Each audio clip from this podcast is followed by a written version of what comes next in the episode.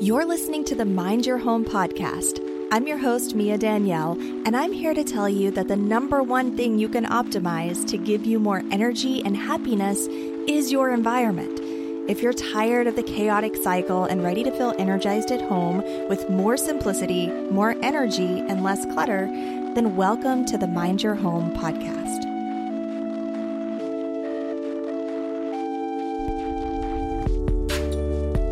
I feel like self-care is a word that gets overused and that also gets kind of this whole fuzzy, glossy makeover when people are talking about it that maybe seems a little unattainable or not real to a lot of people who don't have the time to just take an entire day to spa themselves, you know? Here's the thing, like taking care of yourself and making sure that you are optimized and filled up really is important, not just to you, but to everybody that you're around, everybody that you touch, right? So I think that really one of the best things that we can do for the world is to make sure that we ourselves are topped off. Here's the thing, the world is made of people.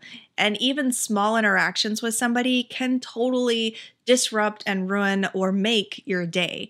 And so if you think of that on a on a larger scale, like if all of us were constantly taking care of ourselves and feeling optimized and feeling able to give what we're able to give in a positive manner, the whole world would be a better place. There are some really cool and super tiny ways that you can go about this. It really doesn't have to be the, you know, like long drawn out hot baths, although I'm a fan. I'm definitely a bath person, but it doesn't have to be anything that takes that much time. You know, I just delivered my daughter, Chloe, just over six weeks ago now. It's really made me see like how important it is that I take time to optimize myself. And I've really had to find some tiny and quick and like easily achievable ways to do that because I am tired and I don't have like long stretches of time in a row to be able to just sit and pamper myself.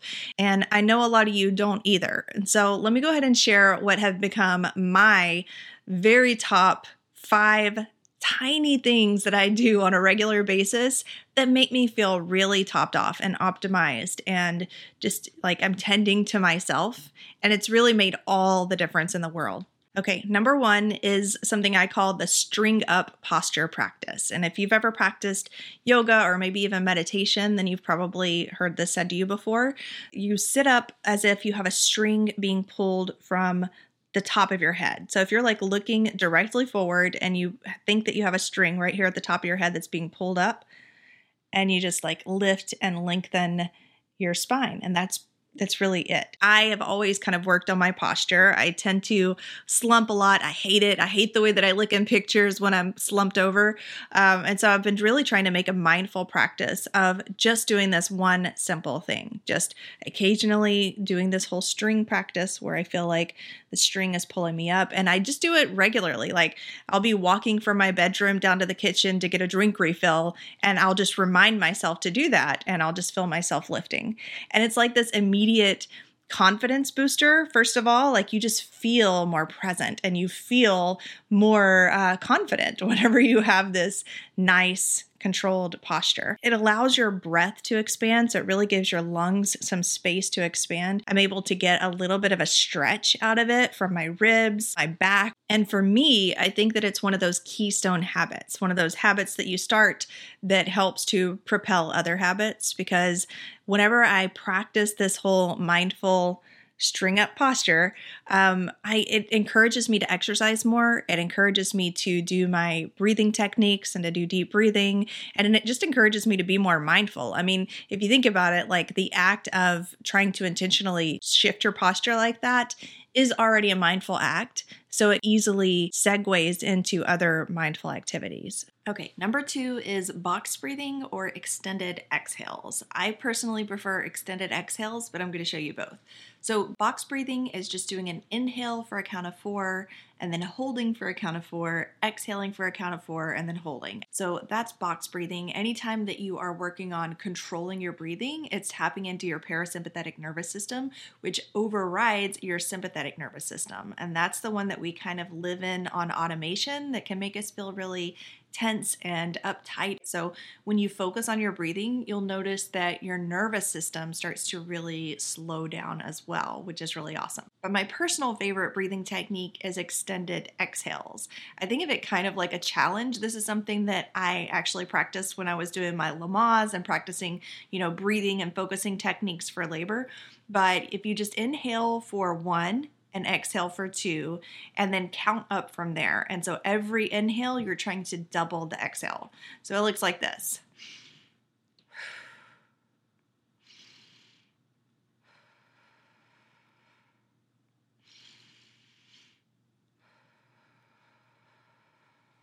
So you see, and it's just like that. And you see how, how far you can go. And you might notice that the more you practice it, the further you're able to go as far as your exhales. But the exhales really quickly start to get long. So by the time you get to an inhale count of five, you're exhaling for ten seconds, and that can start to really add up. It's a great form of self-care because you're helping to oxygenate your body, which most of the time we're not actively thinking about.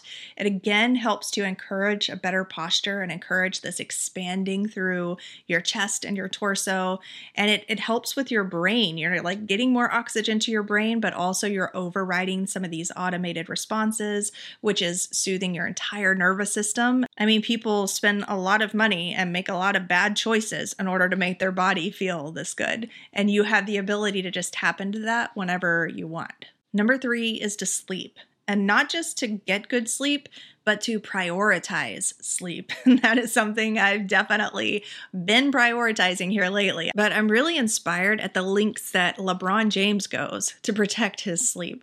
I'm not a sports person, but his handle on sleep is like next level. He actually schedules his sleep. He says that it's on the schedule and that everything else in his day works back from his sleep schedule. He has a ritual so that everything is always the same. He covers up all of the light sources. He goes through this whole process every night, plays the same sounds, and he gets at least eight hours of sleep at night and a two hour nap during the day.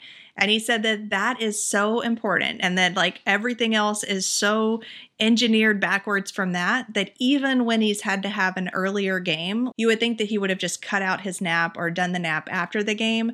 But instead, they reworked his entire sleep schedule so that he went to bed so many hours early so that he was still able to get in that two hour nap before the game, because that ritual and that sleep system is so important to his performance. Like, how next level is that? To put your sleep on a calendar and make sure that everything else in your life, your interactions with family, your, you know, work schedule, like anything else that you're achieving in life works back from that sleep schedule so that you're always able to give your best and to be your best and to be the most present and clear and happy version of yourself when you are doing those things that you love doing and when you are with those people that you love being with. Ever since hearing that, I've just been really prioritizing my sleep and not feeling guilty about it. So if the baby keeps me up all night and then I end up sleeping for the most part until two o'clock in the afternoon, I don't feel guilty about that because I need to get that sleep. Sleep respect. Number four, increase the oxytocin. This is something that I've learned a lot about over the past few months, mostly because oxytocin is really important and plays a major role in labor and also in breastfeeding. Um, but it's not just for pregnant and delivering people. This is something that exists in our everyday lives. And it's in fact called the love hormone because this is the feeling that you get when you're in love or when you touch someone or when you look into a baby's eyes, you know, that whole like just ah, loving, happy, cuddly feeling, um, that is oxytocin in our body. And so, you know, we give a lot of hype and praise to things like dopamine and endorphins and adrenaline and all of these other things that can make us feel things, serotonin.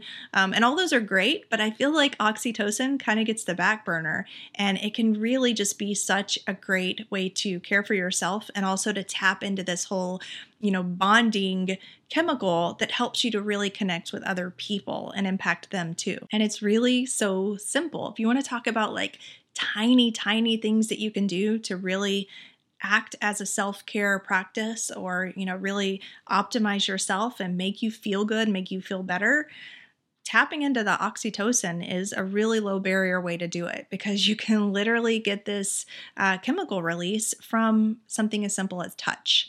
It could be just holding your partner's hand, exchanging a massage. You can get it from puppies, right? Or from your dog, um, sitting there and just lounging around in the bed and petting Charlie and looking into Charlie's eyes. Like, it makes me feel this whole relaxed, happy feeling that is from the oxytocin. That's what causes you to bond with your babies and with your children. So it's a really simple, low barrier way to make yourself feel good and bring yourself back down to a happy place. Also, just food for thought, I've read that music and singing, especially singing in groups, can also help to stimulate oxytocin. So if you hear those songs that really just make you feel something and make you feel good, that could be stimulating your oxytocin release as well. And number five is something that I've never shied away from talking about, and that is to hydrate everything.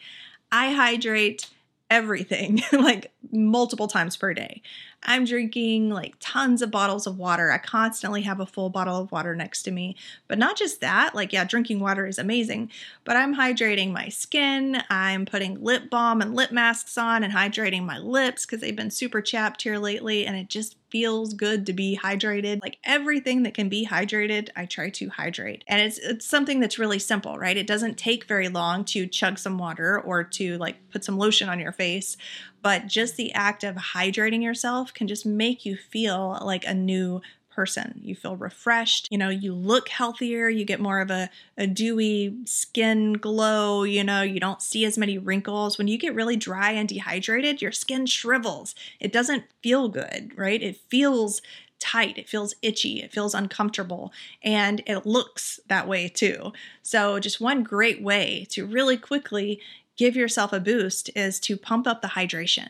You know, just go chug a few bottles of water and put a bunch of lotion on your face, or lotion your hands if your hands get dry, or get some really good lip balm and just keep those lips coated all day long. You know, our bodies are fluid, something we don't think about a whole lot. And I'm not just talking about our blood. Of course, our blood has a lot of water in it, but our brains are seventy-five percent water. Our heart is seventy-nine percent water, and even our bones, which don't seem very fluid, are still twenty-two percent water. So like, we are made of fluid, and our body thrives and expands and feels good when it's hydrated. So those are five tiny, really low barrier self-care practices that have really changed my life. I think that they are life-changing if you actually do them. Go give it a try and see if it makes you feel better. And if you're already doing one, then pick another one to add in, um, because I do not know how I would be able to survive and to give back to the world and to be present for my family and for my baby and just for myself without these tiny self-care practices.